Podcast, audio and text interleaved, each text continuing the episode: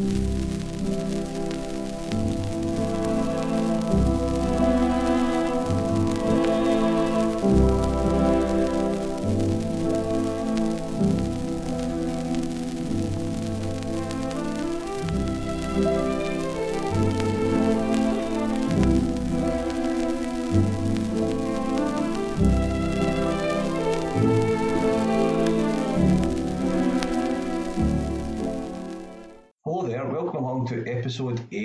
Stranded at Third Base. I'm Kev, I'm your host for tonight, and I'm happy to say this week's castaway is Dave Andrews. You there, David? How are you, Kev? How you doing? I'm great, mate. You're looking forward to getting castaway on this island? Yeah, very much so. Yeah, I mean, I'm pretty sure if you're listening to this now, you've listened to a few of these shows, so um, this is a little bit of a bit of a fun thing we do to get to know other Yankees fans. So a little bit of David's story, Six's most favourite songs. Um, yeah, we'll just chat it out. So we've kind of got to know each other over the past sort of few years through sort of Yankee Land and through the Facebook group and stuff like that. And you've done a few podcasts with us, so it's been good to get to know you, mate. But I'm looking forward to getting to know you a bit more tonight. Yeah, hopefully, hopefully it'll be a, a listen. We'll see.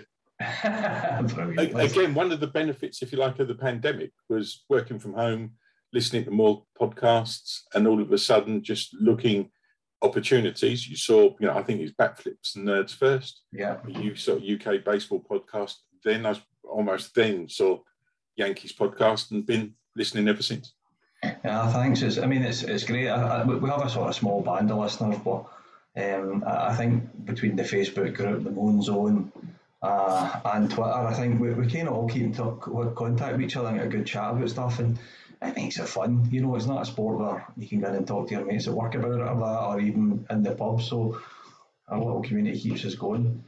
All right, so let's jump into this then. Um, to question one, tell me what life was like growing up. Certainly. So, um, man of Hertfordshire. I'm originally from the thriving metropolis of Cheshunt, which is in East Hertfordshire. Um, if anybody has ever heard of Cheshunt, it's probably more likely to have been up until the last five, ten years, it was the head office of Tesco. Oh, wow. So virtually everything in Cheshunt, school libraries, parents, most of a lot of parents' jobs, people leaving school, all revolved around Tesco. Um, very much sort of East Hertfordshire, um, 10 minutes into Tottenham Hale, Victoria Line, another 10 minutes into Liverpool Street. We're very much in that Lee Valley, East yeah. Herts, West Essex um, part there. So lovely location.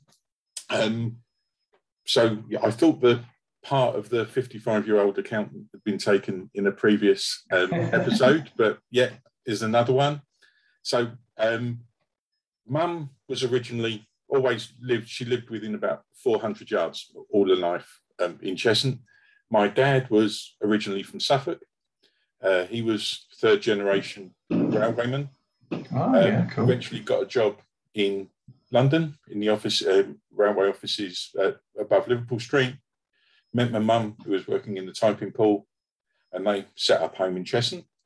Um, didn't have a car, but you know, a, a for a sports mad um, youngster growing up, great location, either playing or watching. So yeah. you know, I had the downside of most of the kids at school were Spurs fans, so I stood out a little bit by being a Ipswich fan from, you know, from the dad, but all, all very good. So so good. In fact, my wife is also from Cheshunt, and oh, um, yeah. it's all um, you know all good from there. So we're now um, two children. We moved to West Wales nearly eight years ago, so we're um, you know happily ensconced in Pembrokeshire, lovely part of the world and yeah, work. Well, I was still working in London for a while after moving down here, but now now happily working down here as well. So all very good. So that that's kind of near the border with England in Pembrokeshire. No, no, we're, we're, we're, we're closer to Ireland. Ah, yeah, right. Sorry, I'm getting east and west mixed up. I get you now, right? So you're right over West Wales. Brilliant. Actually, my ex my ex boss actually lives somewhere over that way, not quite right out to this to the coast, but he, he lives in the countryside out there. I've never actually been that far over. I think the furthest over I've been is, is it Cardiff or Swat? Swansea's further over, isn't it? It's Swansea I've been to.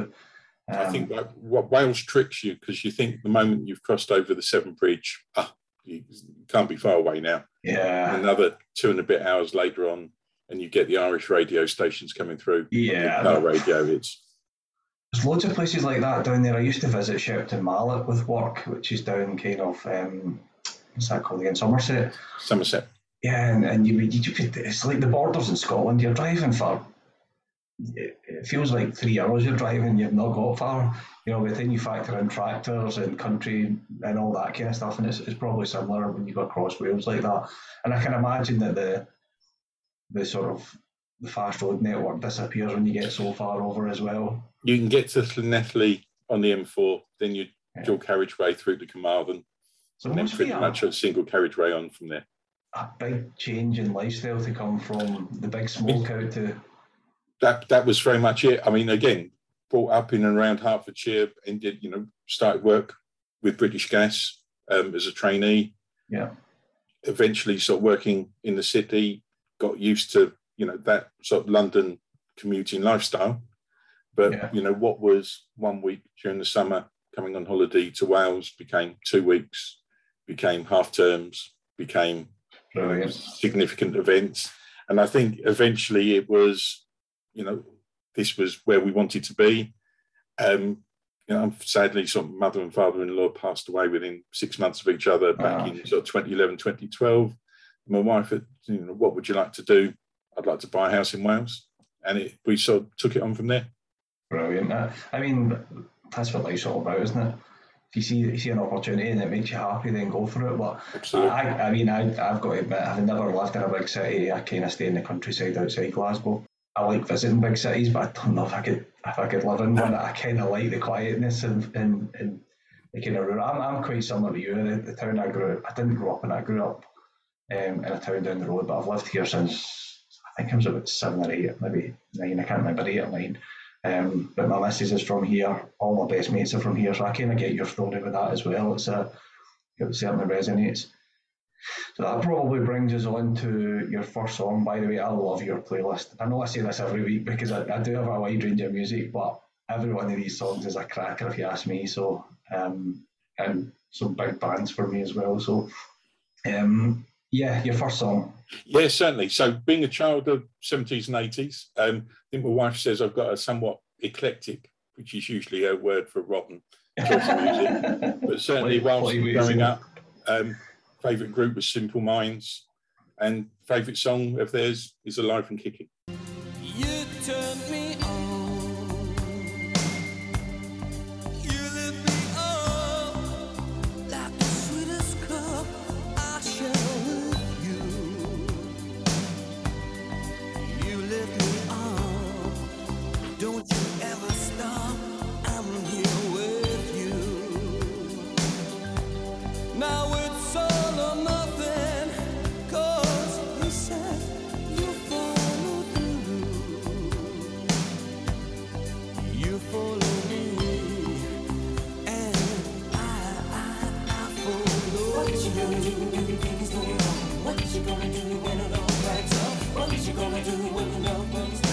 What you gonna do when the flames go up? Who's gonna come and turn the tide? What's it gonna take? To make a dream survive. Who's got the time? To calm a storm inside. Who's gonna save you? Alive and kicking. Stay until your love is. It's a great way to start. Always reminds me of that advert when we were young. What was it? What was that advert for again? Was it beer or something? I think so. I think it was. I think it was maybe the Hewins Lager or something. Or Maybe you didn't get it in England actually. I forget that might might be the case. It was a Scottish one, but yeah, it was it was on the telly all the time back then. But yeah, I do like a of Simple Minds. Jim I've seen them a few times. I think last time was in the O2, probably 2016, 2017. Um, they were supported by the Stranglers. Oh, Uh, Jim. Jim, Jim Cast, Jim Kerr still had the everybody on the palm of his hand. I was with a couple, a lady from work, it's uh, from Hamilton. Uh, Oh, big, big, yeah, big Celtic supporting band. She was yeah, absolutely as well. Yeah. Exactly. Yeah, I mean, they're, they're just. It's kind of hard to pinpoint sort of the biggest Scottish bands over the years, but they're, they're definitely in the shout with it, without a doubt. I mean, probably one of the biggest selling, but um, such a great back catalogue as well. I love Belfast Child's probably my favourite song. I think theirs fantastic, but just a great band and it's it's music that's aged well for me. You know, I think it still sounds still sounds great today. Absolutely. Yeah, great choice. Um, okay, so that brings us on to question two. When did you become a Yankees fan and why? Um, I became, yeah, I mean, if I just, I can't reiterate enough just how sports bad a teenager I was. Yeah. Um, football, cricket, rugby during the um, winter as well at senior school. 1981, Channel 4, this new sport came along, being American football. hmm and you know at the time i think you know one of the you know i had a couple of sporting guilty pleasures when i was younger one was speedway in hertfordshire Oh, yeah. I had a Cool. team the other one was again being down south was rugby league when fulham started off and on a sunday going from northern london to southwest london on the train wasn't the easiest journey and then all of a sudden, you know, it's either quarter past five or quarter past six on the Sunday night, American football came along. And it was, you know, a whole new sport. And it was like you had to watch it on a weekly basis. And I became transfixed with American football. And I started um, watch it, um, listen, you know, you could listen to Armed Forces Radio Network to the games Yeah. on the Sunday night. And there would be these times during September or October when there would be no American football, but there would be baseball. And to start off with, it was like, well, what's this? But then, you know, radio commentary, the commentators are so good. I like radio, uh, cricket on the radio. And then Mhm. all of a sudden, you began to see and hear all the terms that was coming through. And I just wanted to find out more about the sport. Loved the, you know, sport. And once when going through Liverpool Street on the train, I saw that there was an American football magazine called um, First Down. Then I saw there was a baseball magazine called First Base. Yeah. I started avidly, you know, get them on any trip. You could start reading up, get to know the terms, get to know the teams, get to know the players. And then mid 80s, Channel 4 started showing it. Um, dare I say, Martin Tyler, I think, was a big baseball fan, and he was fronting it on Channel 4 at the, at the time. Really good. Um, and I think there was ITV used to show a game game of the week on at like 3 a.m. So you set the recorder, you could watch it. Gradually fell in love with baseball. Just loved the game. Yeah. Um, I joined American Bank late 90s. And again, a lot of the fan people there over in London, but trying to find out about the American scores, didn't have really the internet. I think the Yeah. Bloomberg terminal in the office was used to get the latest scores. and you sort of, you know, uh, you could speak to people knowing about the sport. You could speak to people, and you were this odd Englishman that liked their sport. yeah. I got the first chance to see go to New York with the company January 2002 and managed to see the Knicks in Madison Square Garden. Cool. And then July 20, um, 2002, got the opportunity to go over again. And it was like, don't care. I want to see a baseball game.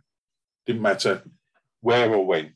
I, at the time, if I was going over there, let's get there on the Saturday, at least have a day where you could explore so you weren't just going office to office. Yeah. Now, remember, I landed um, midday on the Saturday, got in the hotel, put on the television, had to look through what was the, you know, you've got ESPN with the fixtures scrolling along the bottom. New York Yankees at home at five past four. Brilliant. Perfect.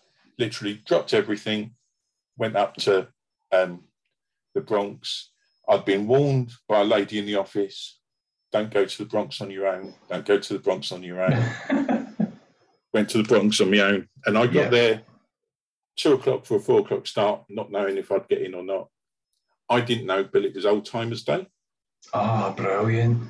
so I managed to get in a cheap seat on the old upper deck, right out past. Um, it was probably closer to the bleachers than it was to third base. Yeah, yeah, I know you are, yeah. Got in just after, yeah, just after two o'clock. Michael Kay and John Sterling were already doing the announcements on the pitch. Brilliant. and you could you knew enough to know some of the names, but I didn't know everything that was going on. I loved our team too. And Yeah. it, it was the day that Reggie Jackson got his um, number retired. Yeah, Um, then there would be the old timers game before the game started at five, five past four. That actually didn't start at five past four because, to much to Jesse in the office's way, apparently there was an armed robbery three blo- blocks from the stadium. Oh, they could start by half an hour. But Andy Pettitte was pitching for the Yankees, and just Oh, the first moment, you know, uh, first pitch, having had the all the preamble with the yeah. you know, announcements, then the old timers game itself, and then the game. I just fell in love with the stadium, with the Yankees, and that was then my team. Brilliant. Do you know the thing? I've said it a few times on podcasts. There's a lot of things we can we can slag the Yankees organisation off for, but there is. I don't think there's anyone who does the historic stuff and looks after the old guys the way they do. And to be part of the old timers day, man, what a, what a baptism! That's absolutely brilliant. And that was just such a. I, I absolutely loved that team. I loved it. So I've said it many times. Sorry, I know it's my favourite player, but there's just so much talent in that team and you know, young talent and experienced talent, and you, you kind of look at it now, it would be the perfect roster these days. And Yes. yeah, a So, story. I mean, uh, so in terms of the, I mean, as as is the one. so twenty years on, but the, the Yankees did lose that day. Yeah. Um, but uh, Pettitte was um, starting pitcher. You had Posada, Wilson. I know Soriano's one of your favourites. Yeah, Giambi. Um, as well as as well as I think um, Jeter was injured that day, so Enrique Wilson was shortstop. oh, I remember Ricky, yeah, Ricky Wilson. Uh, Nick Johnson, Rondell White, Raul Mondesi, Rondell Big White, Ventura. Ventura as well. Wow. So it was So- like a mixed, bit of a mixed up lineup then in terms of quite a, a few of the, a few of the, the, the big stars were missing, but yeah, still cool. So it was just, I mean, I, look, it was, I managed to get a seat. The, the attendance was given out at 55,000, but it was just, oh, you know, that wow factor that you were there. So you in that kind of little bit with sort of curved back round at the top corner up there at the where the stand kind of wrapped round. Yeah, I, can, I, I thought that's what you were talking about. Fantastic story, David. Love it. What, what, imagine even getting in that day because it's such a popular. Even getting in that day, it's such a popular day for tickets. It's uh, it's great. I've got to admit, I, maybe I was just blinkered to it, but I've I've been to the Bronx a few times now, and I've kind of never really thought about it. No, no, I did, I didn't. And, you know, again, it's that, well, probably, you know, if you're going from the subway station to the stadium, there's not a lot of real trouble that you can get to. You're not Nah, venturing. You wouldn't have thought so. And I, I, is, I've got to admit, the first time I went, that kind of bit underneath the, the kind of subway rails and stuff, uh, the, the train track, sorry, it is kind of it's dark and a bit dingy looking and stuff like that. And it is kind of a wee bit like, I don't know my way around this place and stuff like that. But there's just so much atmosphere going on down there. It's just like, there's a buzz around that area and stuff like that. And you're like, and there are people shouting and the streets are busy and all that kind of stuff. You're just like, this is cool. I've got to admit, the new stadium is is a bit more open down there when you go to the new stadium because it's a wee bit further up the street and obviously they've opened it up because that's just a big park now, so it's not quite as dark. It's and- not as enclosed. yeah, yeah, yeah. You know what I mean? But yeah, And- and I'd arranged to meet because not thinking that I'd go on the Saturday, I'd actually arranged to meet a guy from the office to go on the Sunday anyway. yeah, Um, I think he was a bit shocked to see that I was going Saturday and Sunday, but it was like, Yeah. but by going with a local, we went into one of the bars by near the stadium, and you probably a bit more of the the, ex, the you know the, experience. Yeah, I, I've got to admit. I mean, I, I think going to a baseball game, the kind of stuff you got involved in that first game, there's so much of that kind of stuff going on. I've still never made it to Monument Park yet. Every time I've arrived, I've been too late to get in there, which is a bit of a kicker. I was really annoyed the first time we went because we went early. It was 2003 and we went early to get into the old Monument Park. I was really looking forward to it and uh, we just never got in. It was just too busy. That day was it was actually September 11th Memorial. I think I've talked about this before, but it was also there was a kind of um, what's it they call it? Where they're like, it veterans they call it for the war? They had some kind of thing going on for that as well. So it was um, there was a bit of stuff going on, and I think they, they closed the Monument Park early because of it. So we were a wee bit gutted with that because that was one of the things we were looking forward to. But yeah, magical. It's great you got to experience that Exactly. Just straight up and straight in, and, and it's old timers doing all the heroes are there. And the thing is, like that's so much of the Yankees is these old players. Yes. You know, that's what makes the team special. And again, being liking sports anyway, Yeah, it was some of the names, some of the old names that, you know, I like baseball, but actually you knew more than half the names that they'd mentioned. You know, with a, you know, another trip in hindsight, think, okay, do a bit of research beforehand, you'd know them all.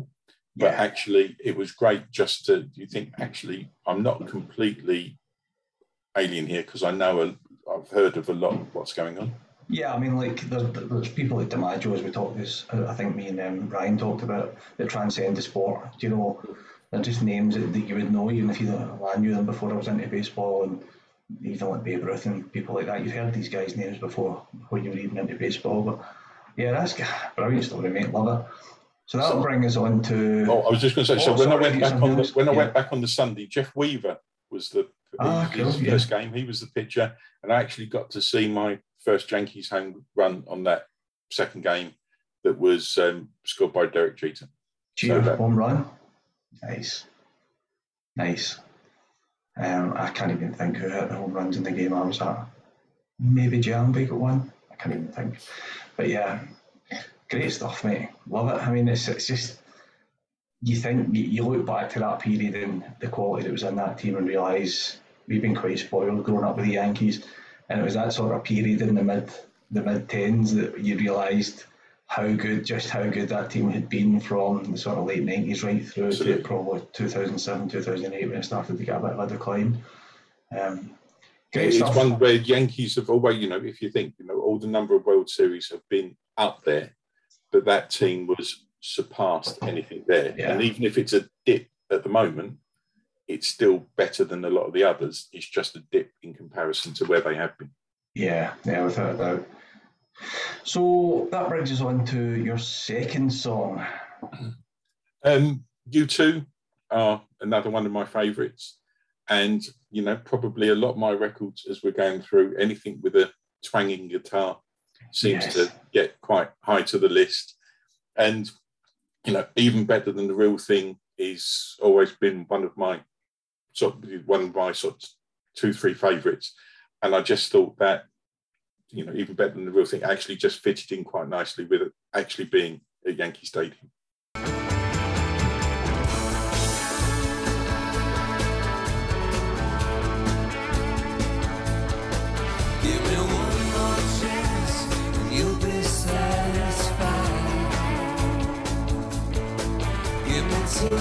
Chances, you won't be denied. Well, my heart is where it's always been. My head is somewhere in between. Give me one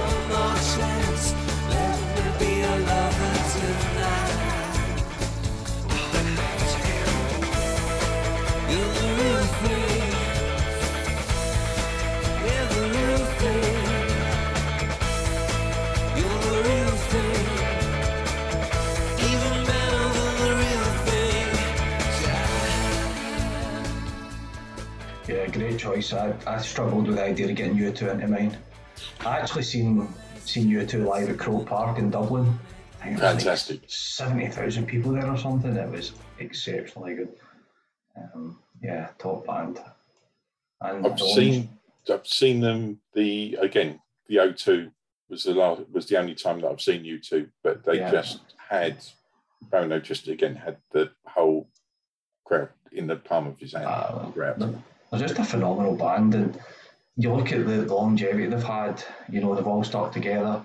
Yes. Um, I mean, whether they go on or don't go on, it, there's never ever seemed to be any kind of fractions between them. Um, original lineup and all that kind of stuff. It's it's fantastic. Yeah. And probably one of the other songs that I remember from from that night was again from an introduction perspective, it's where the streets have no name. Oh, what a song. But but just from the moment that that started, everybody knew Yeah. what it was, and it Yeah. just erupted. The Edge is phenomenal as well. I mean, he's just just, just a great band. Great choice as well. So that brings us on to song uh, to question three, not song three. Sorry. you have seen the Yankees live, so tell us about your favourite game you've attended. I would have to say, you know, to start off with seeing them in London in 2019. Yeah, And I think it was a bit of a roller coaster for me because, again, when it was first announced, it was trying to get tickets as quickly as possible. And then my son swims for the county, and that weekend he was asked to swim at a gala in Bristol. and all of a sudden there was like bottom lip out. Oh, it doesn't matter. I don't mind missing it.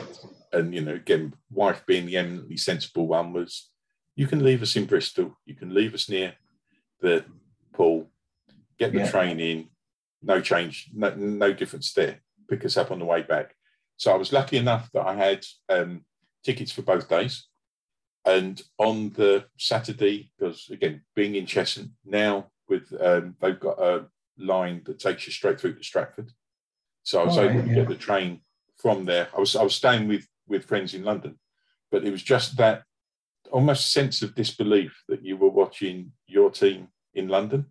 yeah, And you know, again, everything just beforehand, you got off at the station, and just the thousands of fans that were there. You know, in you know, I wish I'd known yourselves and a lot more of the group beforehand. It's, It's it's one, even yeah. if the Yankees don't come back, if there's a game there, it would be great to have a meet up. Oh, without a doubt. I mean, I met so many people there that I had seen on Twitter, you know, and, and you just it was that was one of the magical things about it. And there's a good photo kicking about somewhere uh, of me and Jack, and every other person in the photo is a fan of a different team. They've got a different shirt on.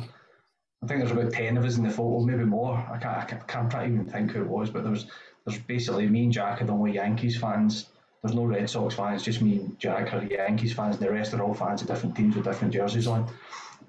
I was not quite expecting there to be so many fans of other teams there. I, I really that that was one of the things about that whole weekend that really I, I loved. I really Yeah. I thought the whole baseball community in the UK are, are, are buying into this and showing their support for it to try and get their team here, which is is great. Absolutely. I mean, that- that, that's a, that's similar. You know, if the, the NFL games in London, there's every team that's there, and this was another example where you know people wanted to be seen to be supporting baseball. You know, coming Yeah. over, making sure it was a success. So every team that was there was, you know, it, it was a great party weekend. Oh, it wasn't. Do you know what? I, I also had never experienced the stadium before. Obviously, you might have, but that avenue of bars going down towards the stadium, when you come out the shops. How good was that? Yeah. It was just, it just, it just made it even better because it was that area, and it was just like people were all just congregating in there, and that was where you were banging into people, and ah, just uh, a magical weekend. It's, I think we've we've talked about it a lot, and I think we might have some plans to do a live show in the future. Just get everybody that was there on on the show and do a bit of a live show and chat about things. And I just just there was just so many people buying into the whole thing, you know, from from all sides. And the only slight negative to me, and I think I've mentioned it before, was that I thought that there was a bunch of the Red Sox fans were being a bit obnoxious. But once we were in the stadium, I, never really felt that. It was more, No. especially on the Friday. Um, but the the guys, the guy sitting beside me was from he's from Liverpool somewhere. I can't remember. He told me. I can't remember exactly where he was from in Liverpool, but he'd been a Yankee, a Red Sox fan, sorry, for a long time. And you know what? He was just such a nice guy, and we had such a good time. You know, just chatting about baseball and stuff. And he was there with his wife's wife, like, I don't know anything about this game. She's like, I just came for the day out, but. But it just, uh, it was just great, you know, and it was like, wasn't, there wasn't any animosity between us at all, and there was American Red Sox fans who we were going to chat to and stuff. Just great experience. I think Sarah put out a picture at one time about I think when she saw John Sterling and Susan Waldman. Right, yeah. And I think from looking at it, I was up and past and upwards. And Right. um, so I was really pleased with the seats for the first day. And what sort I was again, Yankees fan sitting next to me. We had a great chat all the way through. Never met him before, but uh, I think other people have said during the course of the game, people would try and sit lower down, Yeah. which therefore meant as you were sitting higher up, you actually had less people. You know, if there was anybody space, just there, you actually had that bit of thing that you could space that you could just enjoy the game. Yeah, I was um I was right behind the Yankees dugout, eh, not dugout, sorry, the bullpen. So literally five rows back from it. Um, so it was quite good getting to see like Chappie warming up and stuff like that. Because if you ever get a chance, I know he's not his favourite guy in that, but I've, I've seen it a few times in Toronto as well. And what's good in Toronto is you can actually stand right above the the bullpen. Yeah. And see the noise when he throws his fastball and it hits the mitt. Honestly, it is exceptional. I don't know if he throws as fast these days. I mean, back then, I remember at the game you would watch it. He would throw a pitch and everyone would go and look up at the at the radar on the board to see what he threw it at, and he was touching 105 miles an hour. And but see, listen to him in the the bullpen, it's just crazy the noise his, his glove mate, the catcher that makes off off of a fastball. But yeah, guys, as you say, just a a superb weekend, a nice mix of a wee bit of British flavour into it as well, which I really liked. You know, I think um, they kind of were conscious that they were in Britain and just. ah, They did it very well, very well. I know we've talked about it to death, but I mean, everybody from the UK that comes on this show is going to probably have the a same answer, and it for me, it never gets old. And I think everybody loves hearing it at the same time over because we all experienced it and had, had that fun on that weekend. I did. I've done. Uh, the, I I used to. People used to laugh because they could almost see my trips as being. They, they thought I was engineering the dates to get there on certain. And, well. but but you know, there's one time um, again asked over to work during the April, and there was a Mets fan in the office, and got to see and you know was agreed we were going to go and see. It was the Mets Diamondbacks on the Sunday Oh, cool. and the game was rained off on the Saturday. So we actually got double header. Oh, We went there. Um, that was at Shea at the time. The We went there by, even better. but we went there by boat from um, uh, the East Pier. Oh, And as and as we saw, we met near the office in Lower Manhattan. And as we were walking across, there was this guy just saying, "Can you stop there for a minute, please?" You know, being the good, you know, Brit abroad, it's like, of course we'll stop here, no problem. But there's a few of the Americans. After a while, it's like, why are we waiting here? And the guy said, "Oh, we're just doing a, a street scene for Spider-Man." Ah, And if cool. there was anything to actually say, "Bloody hell, I'm in New York," yeah. it was almost that kind of Brilliant. but um, but you know, even for players that day, you saw Tom Glavine, Randy Johnson, oh, Brandon Webb pitch, Yeah. and every time, unfortunately, it was if I went, if there was a day either side, I'd try and take some holiday just to Yeah. see baseball. So there was one trip I remember going over, and I actually did a Thursday to Tuesday, but I actually Right. did six games over that spin. So Thursday night, Mets Braves. Friday night, Yankees Red Sox. Saturday afternoon, Yankees Red Sox. Sunday was I went down to got the train down to Philly to see him play the Expos. oh, cool. Monday up to Fenway to see him play the Orioles, and then uh, back to New York for the Tuesday to see the Blue Jays. So again, that was just a nice, you know, to see That's games cool and, yeah. and actually do a bit of travelling around. And again, some of the guys in the office was, you know, uh, you'd go with, and you became as being that joke figure that was the Englishman that liked American Likes sport. But, yeah. in the end, it was if you spoke sensibly about sports they enjoyed, it was like they took pleasure in I- I've to you a always found, I've always found that. I've always found that like you go there and think, oh, you like a bit of baseball, don't you? Like, yeah, yeah. And then they start talking to you about it, and when they realise you actually know what you're talking about. In a lot of cases, to be honest, a lot of fans from over here are a lot better educated on it than Yeah. a lot of fans over there because they've got so much going on. They don't immerse themselves in it quite as, as much as, as a lot of us do. So Well, it's turned it's turned full circle now because the, the Premier League's taken off big time over there. So I like to remind them of that when- whenever I get any grief for it. But it's, it's kind of funny when you say that. Like I do set up quite a few work trips if I mm. can to meet baseball. But I've been to so many games in in Toronto because I would traditionally go over for a show with our um, Canadian distributor, and for some reason, every time that show was scheduled, the Yankees happened to be in town. So I would fly out. My work was fine with me. I would usually fly out if the, the, show would start uh, the week. If the show would be the Monday, I would always fly out on a Friday. So I was flying out in their time, but give myself a couple of days to adjust to the time zone and stuff, so that I could over jet lag and that kind of stuff. Really, it was just a chance for me to get and see some baseball as well. But my work were fine with it. They would pay my hotel for a couple of days, my food and stuff to go out a few days early. So I've been fortunate that way. The good news at the moment is um, we've got a new customer we're working with in America who's based in Philadelphia.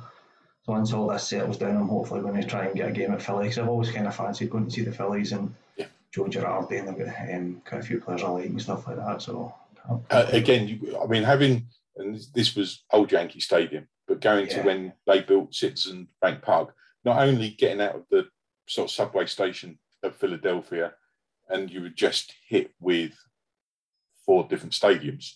yeah, It's they're all together. Yeah, And again, it was all together, and the old uh, sort of joint American football baseball stadium was blown up to be a car park for the what was that called? Was it Shrine Park or something? No, that's the wrong stadium. I'm thinking of. I forget the name of it. I, I actually, I- is, is it there that they've kept a bit of the wall from the old stadium or something that sits in the car park, isn't it? And I, I remember actually, uh, I'm kind of weird though. I'm a bit of a, a geek for stadiums and stuff like that. I don't know why. I've just got a strange fascination with sports stadiums around the world and stuff like that. Oh yes, a fellow. A fe- a fellow geek.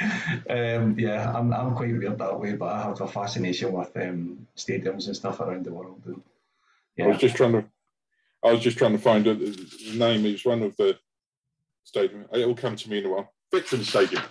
ah, that's the one. That is the one.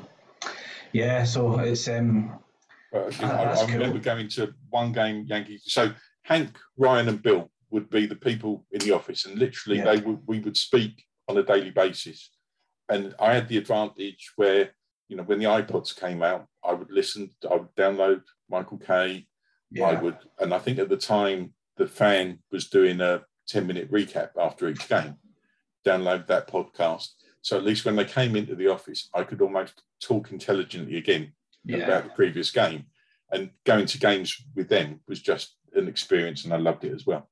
It is good. I mean, there- there's no doubt about that. Like, if you go with someone, the first game I ever went to was with an American guy, Frank, and he just really, really got us immersed in the sport more. You know, we'd always kind of watched it from over here on TV, but he got us immersed in it and stuff like that. And it's, it's just great. And don't be wrong, that is a brave trip you did to scram all that into six days. I've got to admit, but what a cool thing to do. I mean, to come back and say you've you've ticked off, you know, Absolutely. Fenway, Yankees, Red Sox at Yankee Stadium. Uh, was that Citi Field you went to? Was that Shea that trip as well? Uh, yeah, Shea first, Yeah. then was Shea was the first one. Then there were three at, at Yankee Stadium, been told, one at Citizen Bank, and one at Fenway. Brilliant.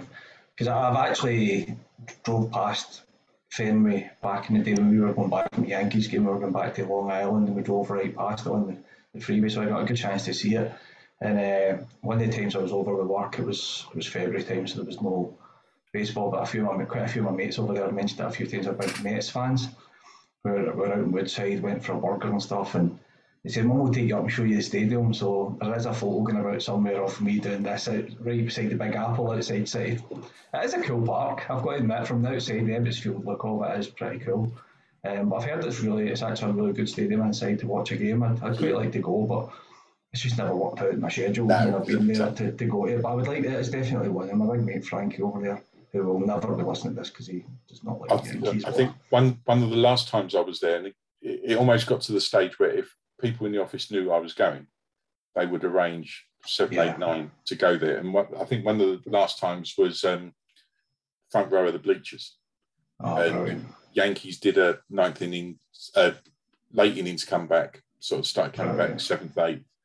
Then Mo was warming up straight in front of you, Oh, and it was so I reciprocated with some of them that take them to a 2020 game when coming over. Yeah, yeah. But there wasn't quite the same interest from then as Nah. it was uh, about the cricket than it was for me about the baseball. Yeah, I, I don't think they have much time for it over there at all. They- they- They're almost disparaging towards it. And they are. They are, yeah, yeah. I have noticed that. Don't be wrong, it's pretty similar up here, mate. But but, but yeah, they are. Um, they are definitely pretty disparaging towards it. But, but any time I've heard it coming up, um, they do have a bit more respect for rugby, though. I've found anyway, because obviously it's it's a harder sport and it's played without the pads and all that they use in American football. Anyway, that takes us on to song number three. Song number three. Um, so again, it comes back to the Olympic Stadium. I can't refer to it as West Ham's own home ground, so it's always going to be the Olympic Olympic Stadium. Um, there's probably two or three records that bring make the hairs, uh, you know, on your neck just stand up. Um, a couple of them have been uh, revolved around when son has been swimming, where they do the sort of Mhm. preamble before the final session yeah. but one of them was um, back in the late 90s, Ipswich managed to completely blow a promotion chance for many occasions. But one Yeah. of them, Radio Suffolk, at the start of the day, he said, Today, these team, these players could be heroes. And they played Heroes by David Bowie. And that just got Yeah, the- then during the Olympics, when the you know Great Britain team was walking around the track, That's they right. would Yeah. play Heroes again. And I just thought again, the Olympic Stadium, seeing the Yankees there in 2019, Yeah. that was a suitable song.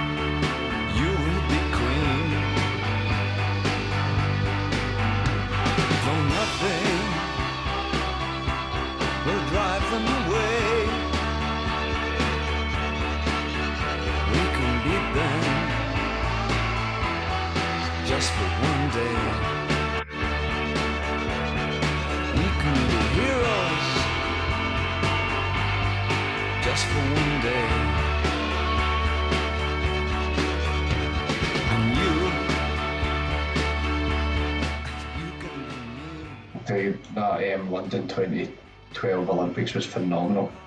Yes. Absolutely phenomenal. As I was managed to, I think I managed to get tickets in like the what, seventh losing ballot or something like yeah, that. And it was the 8 a.m. women's hockey. And it was saying, Brilliant. I think both kids were like, you know, can't we go and see this or that? And it's like, it's this or nothing. yeah, But we managed to get in the Olympic Park at 7 a.m. And I think between that, managing to get, as people left, the couple box was said doing resale tickets to Oh, let you yeah. in. So I think we got in to see handball for a fiver.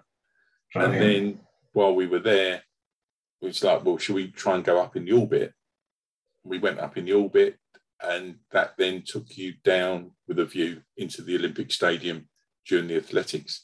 oh, And brilliant. so I, th- I think we, yeah, we got in the Olympic Stadium at seven, or got in the park at seven, and I think we left about half past nine at night, and it wow. was just eight was days, just, you know, a great day. It was just phenomenal. Uh, it was like I remember what, what really kind of annoyed me before it was all the negativity about the costs and all this crap. It was just uh, absolutely brilliant. I, I love the Olympics anyway, but having it here in the UK was just every channel, you know, BBC had a bit of 25 channels on so you could I can watch it. I, I, I, was never off, you know, was never off. I, I, was just watching it all. And we obviously had the, the Commonwealth Games two years later as well, which was a phenomenal experience up here as well. So yes. just brilliant. It was a brilliant time for sport and especially the UK. Absolutely. You know, we just won the Tour de France and all that kind of stuff. So it was.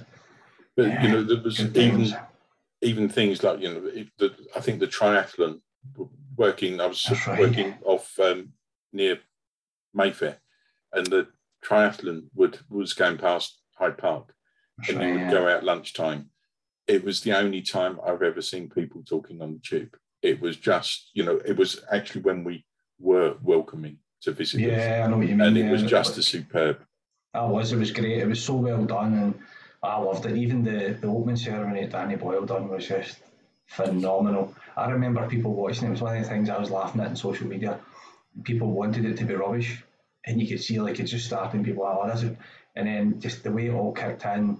You know, when they were forging the the rings and all that, and then the just the way it went through, and then it was like the bit in the house I quite liked when they were doing the music and nobody was talking to each other, all each. It's just like that is the way life is these days, you know what I mean? But uh, you can always trust Daniel Boyle to get it. The closing ceremony was a bit kind of cheesy, right enough, but I thought the uh, I thought the opening ceremony was just phenomenal. But everything about it, it just went from there. It was great. Yeah, you can't really think that that's ten years ago. That's, that's what I was just actually thinking there. It's ten years ago, isn't it? It's, there's a time gone, but uh, great memories. I, loved it. Um, okay, so question four and five is when I quite like it. It's a wee bit interesting because it's great to hear what people's different opinions are on this. So question four is who's your all-time favourite player? Um, I've got two. I mean, Right. I, I, I, I'm all right with sec-. Pardon? I'm all right with that. Yeah. That's right. I, I mean, see, being pitcher, I saw Andy Pettitte never seemed to have a Mr. Reliable, never seemed to have a bad game. That pick off that he would do from back to Oh, first, yeah. it was, you know, when he left, there was a hole. When he came back, he was still superb. Oh, It was excellent. Um, you know, he would always pitch game two in any series, and it would Yeah. always be a gimme because Yeah. he would be there. He would always pitch well. Um, I think because of that first home run, I'd always say Derek Jeter. Yeah. I've still got one of those blue cotton t-shirts Yeah. yeah. that with Jeter from what, probably 20 years ago. Amazingly still, Yeah, still I- I- perfectly wearable. But yeah, Yeah. because of that that home run. But then he always the way again we we hark back to where we are today, but the way he led the team, the Yeah. way he led the players, and he always clutch moments. He always delivered. He always seemed to have the right words for any oc- occasion. You know that even that yeah, when the stadium closed, the last Oh, game in the stadium, Remember he that, yeah. just had the you know he was that true Yankee, but it was the way he had those words for any occasion. Mm. Yeah, no, I completely agree. Yeah, I, th- I think just um, the respect he has among his peers and stuff like that as well. You know, like um, what was the shortstop guy? He ended up coming to us later in his career. He was at Toronto and stuff. Always wore number two. Oh, his name just escapes me at the moment. But like the amount of shortstops that have come through through wearing number two because of him, and guys that are not associated with the Yankees, but it just shows you just how well thought of he was in the sport. Just a phenomenal guy, and I mean, you can take those last season tours a little bit cheesy. You laugh at all the every every place that they go, all the various all the stuff that the, getting. the Yeah, stuff that they give. But you just think that last away set at Fenway and the ovation that he got yeah, was just, you know, you actually think, yeah, it transcends everything. Yeah, I mean- that respect. despite the rivalry, he's one of the greatest players to ever play the game. And I kind of, I think I mentioned it before. It kind of annoys me a wee bit the way there's talking about rewriting the history at times with him, and it was it was happening quite a big way when he got his um, Hall of Fame nomination. There was like people on Twitter kind of being disparaging about him and stuff like that. And I'm like, I think we did a podcast about it actually. I think me and Chris did a one. Chris was probably on a rant about it, but you're just like, you either didn't watch him or you're just you're just It's- forgetting it- how good he was. So easy to do. You know, again, being an Ipswich fan, I, I took Yeah. no great more pleasure than beating a big city, big spending team. Yeah. And then, you know, came back and people saying, who do you support? Yankees. Oh, look at you now, you know, just glory hunting because you want to Yeah. win. It's easy to kick the players, it's easy to kick the team. That's true, yeah. But yeah, you mentioned Andy Pettitte as well. I mean, uh, just an absolute hero of mine. And, and you look at the influence that Pettitte's had in so many of the. You like you listen to Sabathia talking about him. you- Yes. you- there's so many guys. He had such a huge influence. Uh, I hope they'll get him back for like spring training and stuff and keep him around. Well, that's a spring training happened right enough, but um, hopefully That's a whole different story in itself. yeah, that's a, that's a whole podcast on its own, which is coming soon, I believe. Uh, we're just trying to work ourselves up to it and work out what we're going to do. But yeah, there is definitely something coming on that.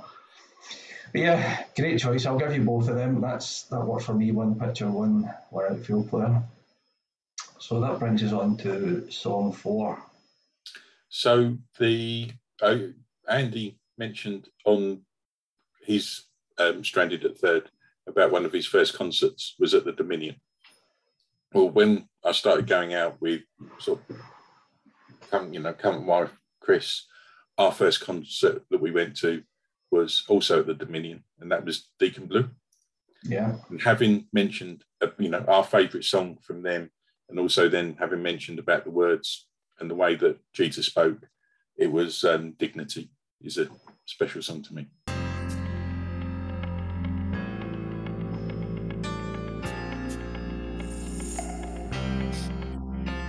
There's a man I meet, walks up our street.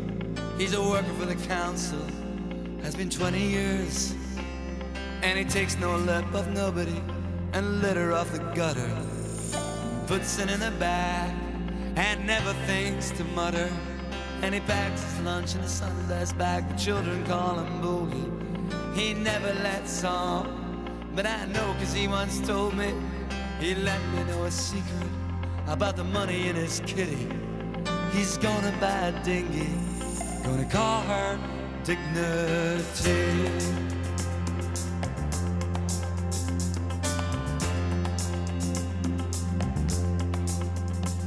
And I'll sail her up the west coast through villages and towns.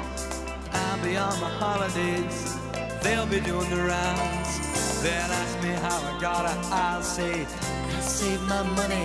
They'll say, isn't she pretty? That she called.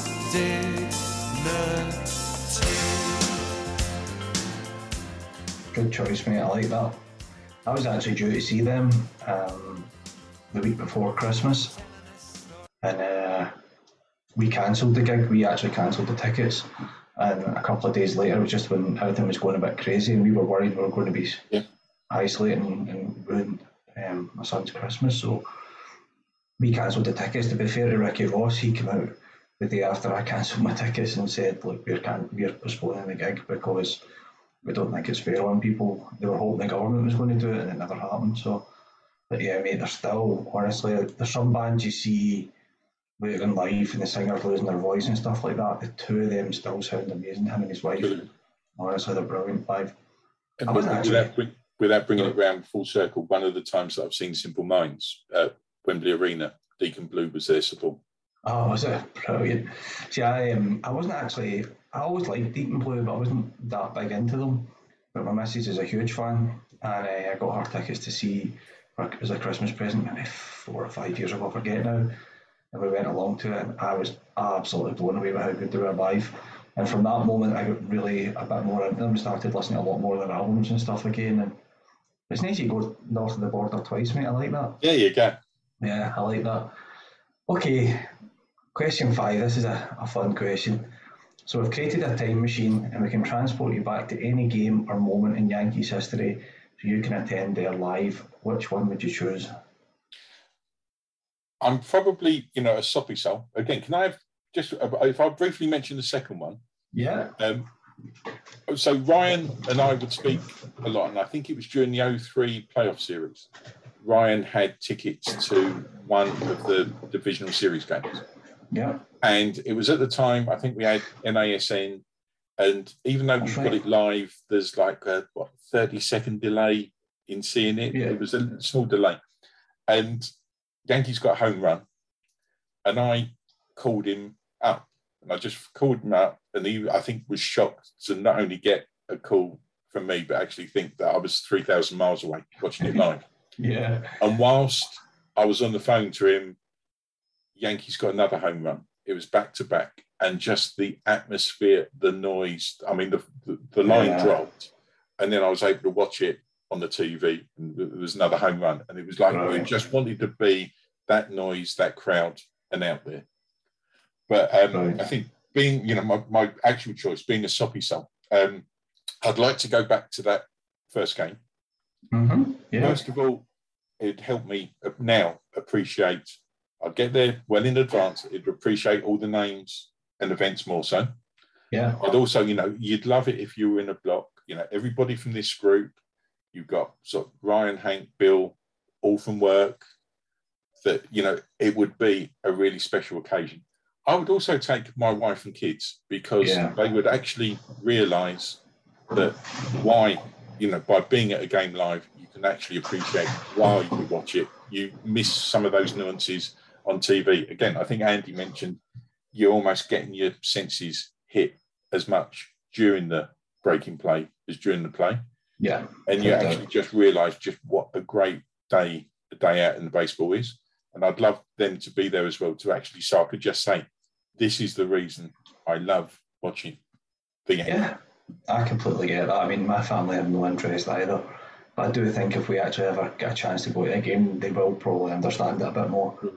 But that's a great choice. I like that because, as you say, going back when you understand the relevance of them guys on the pitch. Now you know the names, but you maybe didn't know the re- relevance of them. For instance, like Yogi, for instance, you Exactly. probably probably heard his name, but then you realise he's the most decorated player Yes. I think ever in history, and and a phenomenal character. It's just like, yeah, I, I, get that. I think that's a great answer, David. So Bill, Bill's favourite player was Bobby Murcer.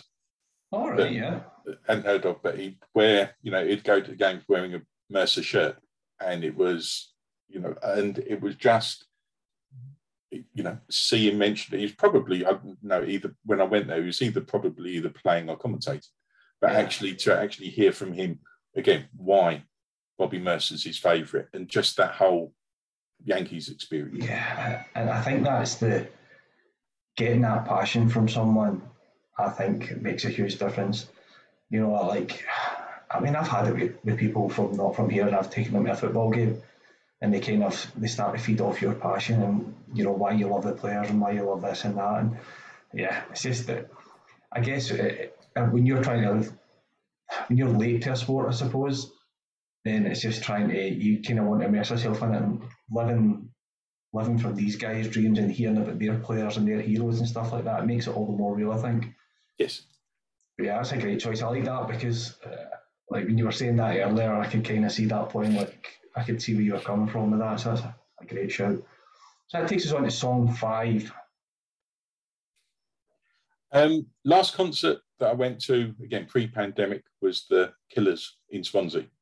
Brilliant. Um, and the song Human has also been taken to heart by the Scarlets fans. So Oh, yeah. on a wet evening watching the rugby. Um, and again, just that whole um, experience about being surrounded by people that love baseball that I thought Human would be a perfect choice.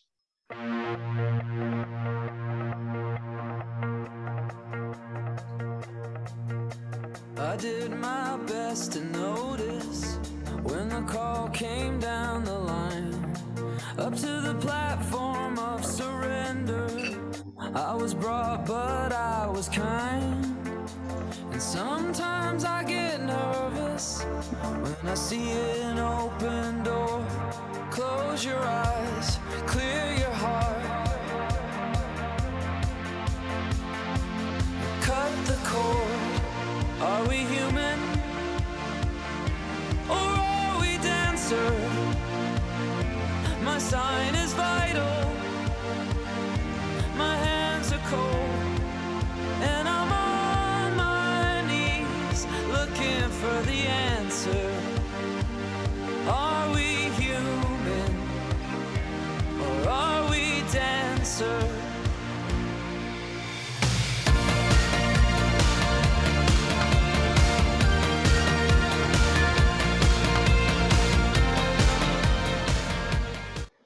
Not quite sure what Are We Dancer means right enough in that song, but I absolutely adore the Killers.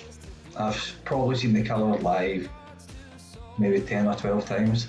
Absolutely love them. First time I, I ever seen them was um, a tiny stage at um, T in the Park, just when they were starting out. Okay. Uh, one of my mates knew about them. One of my mates had heard about them. I said, "We need to go and see this band. They're really, really good, and they were fantastic." And that kind of got us all hooked on them. But yeah, great choice. Love it. Love it.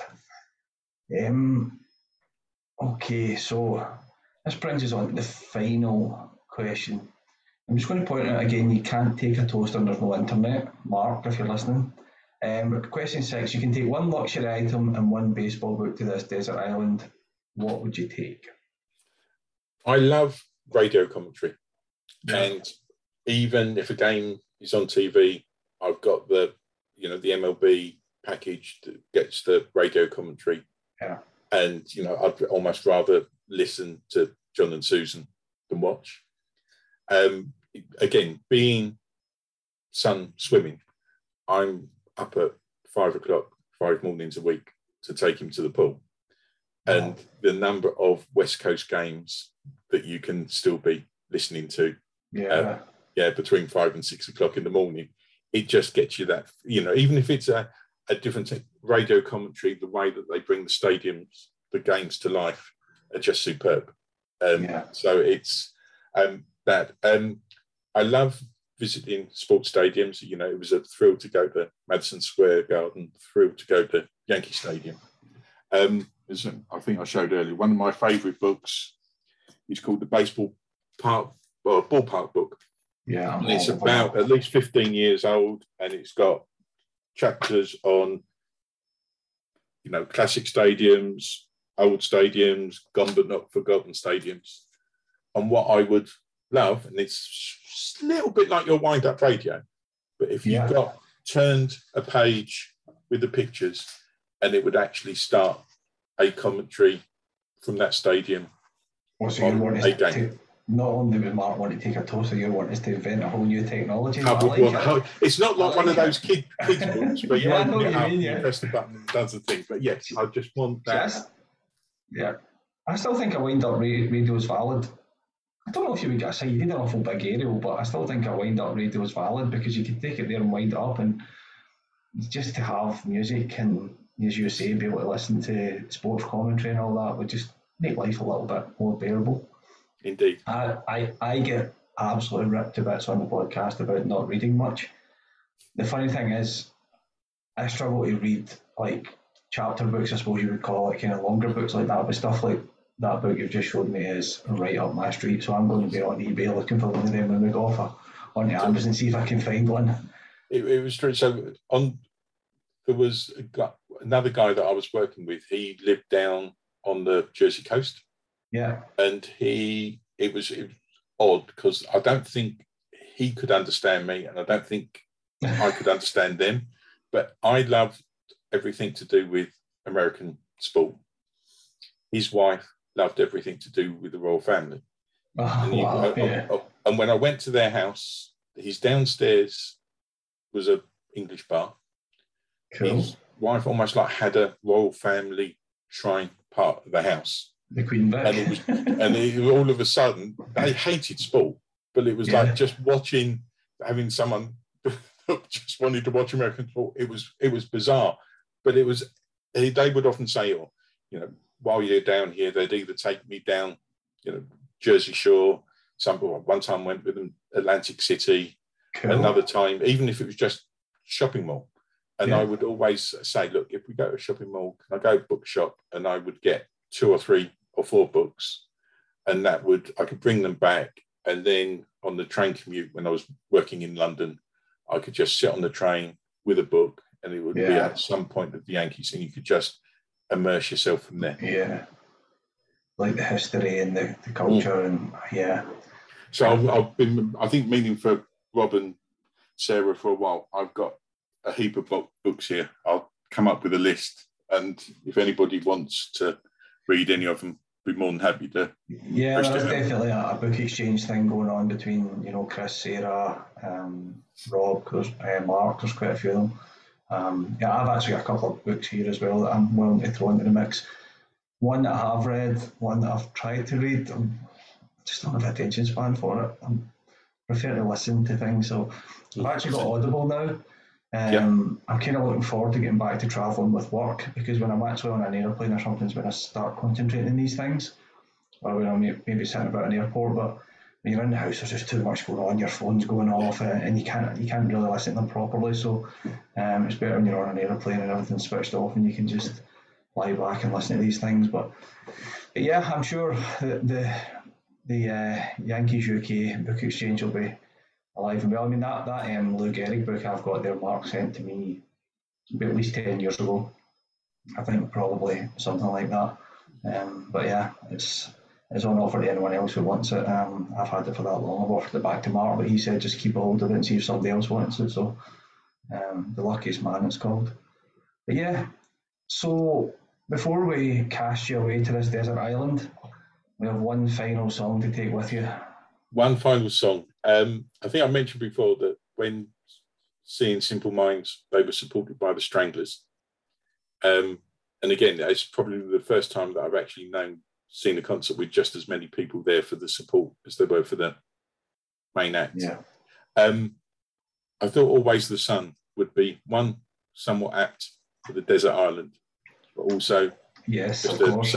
Just somewhat apt for London 2019. yes. It's not always something we associate with, with the UK, but definitely that weekend.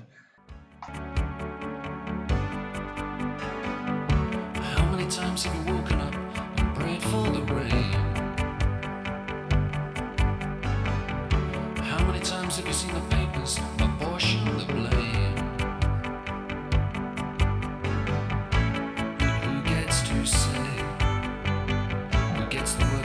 Gets to play?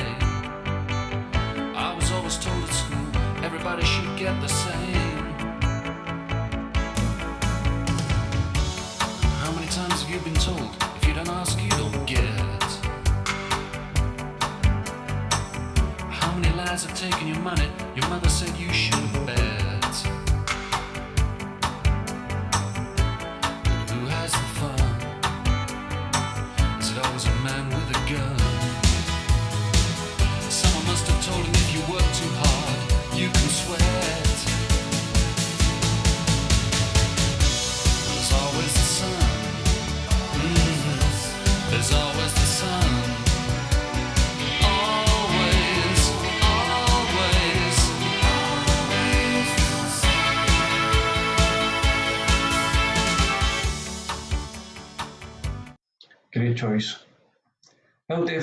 Pleasure to, to catch up with you and get your story here.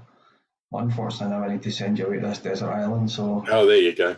enjoy your time with your, your book of baseball stadiums and the talking pages. Pages, if they can. yeah, the, the talking pages, yeah, that's what we'll call it. Um, but at least he didn't ask for a toaster. That was uh, Rob's. Rob's actually written Mark about that constantly since it happened. But yeah, no, it's been a, it's been a pleasure, mate. I've really enjoyed it. So I. Thank you ever so Yeah. much.